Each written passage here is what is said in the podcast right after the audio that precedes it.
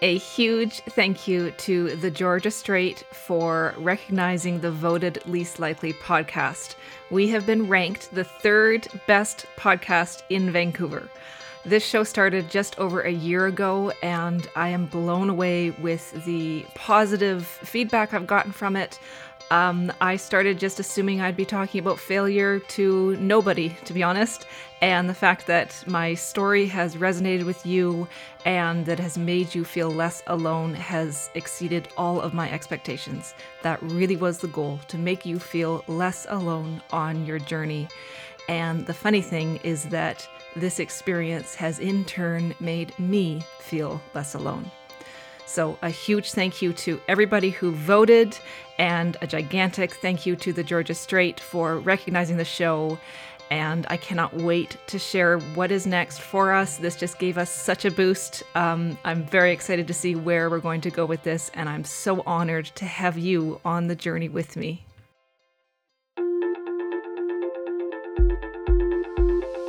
Welcome to the Voted Least Likely podcast. I am your host, Leah Yard. I'm a high school dropout who accidentally became an entrepreneur. After spending over a decade working minimum wage jobs, having a complete mental breakdown, and losing all confidence in myself, I somehow started a successful jewelry company.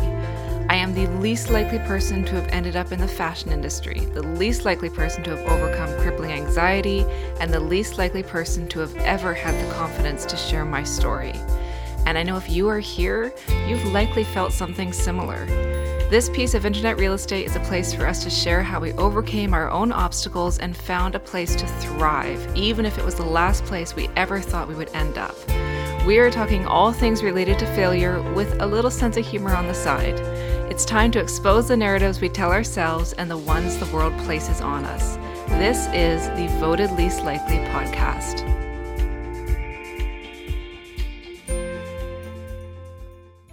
My most downloaded episode of the Voted Least Likely podcast is still the episode where I tell the story of how I hid in a washroom at an event because I felt like such an imposter.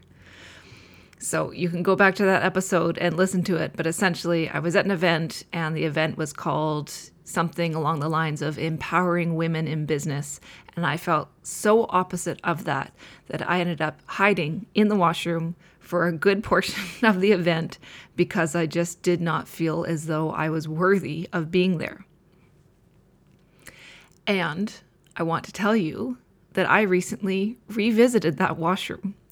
So I was at an event recently in the same venue, and I specifically went into that washroom and took a photo in the mirror because I needed the proof that I had come back. It's also comical and it's just such a ridiculous, the whole thing is ridiculous. The story is ridiculous, and the fact that I would take a photo and that that would be meaningful is ridiculous. But it proves the point of how nobody can measure your progress the way you can because that mirror selfie means that I've grown to me.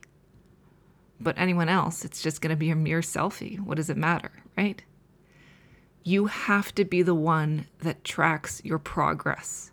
It can be as simple as refacing a venue and feeling like you actually deserve to be there, or it can be something gigantic but it doesn't matter as long as you are tracking your progress. Nobody else is keeping tabs, nobody else is scoring you. You are the only one who knows, and at the end of the day, you know what you've done and what you haven't done. So, I share this because it ties into the idea of what our comfort zone actually is.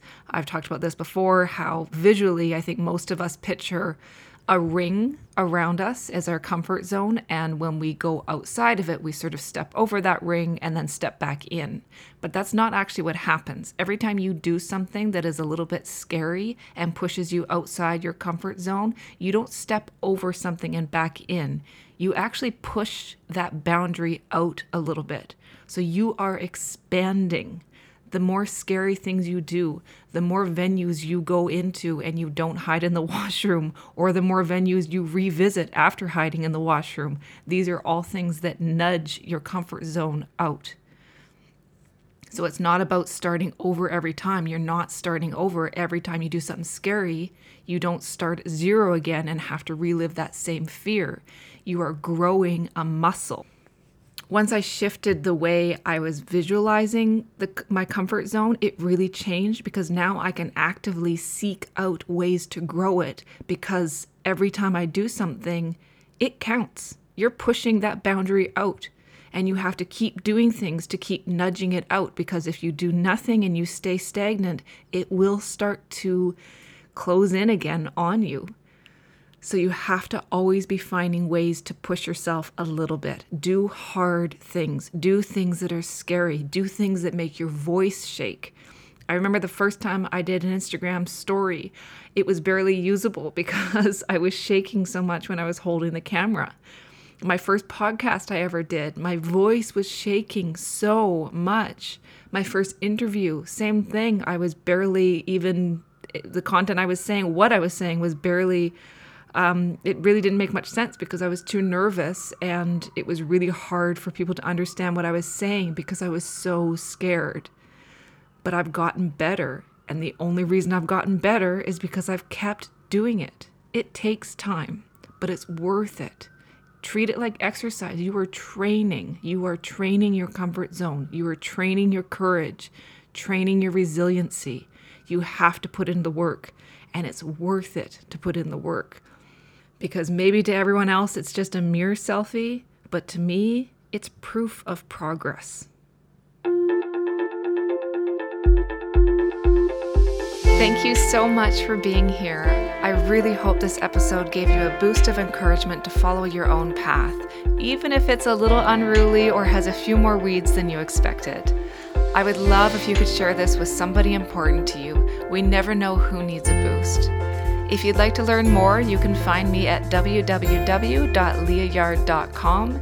And if you want to see a little more behind the scenes, you can connect with me on Instagram at Leah Yard. And now I will leave you with this. We all have more in common than we do not. Be kind when you can, judge less, less often, and never, ever underestimate your own potential. I'll see you next week.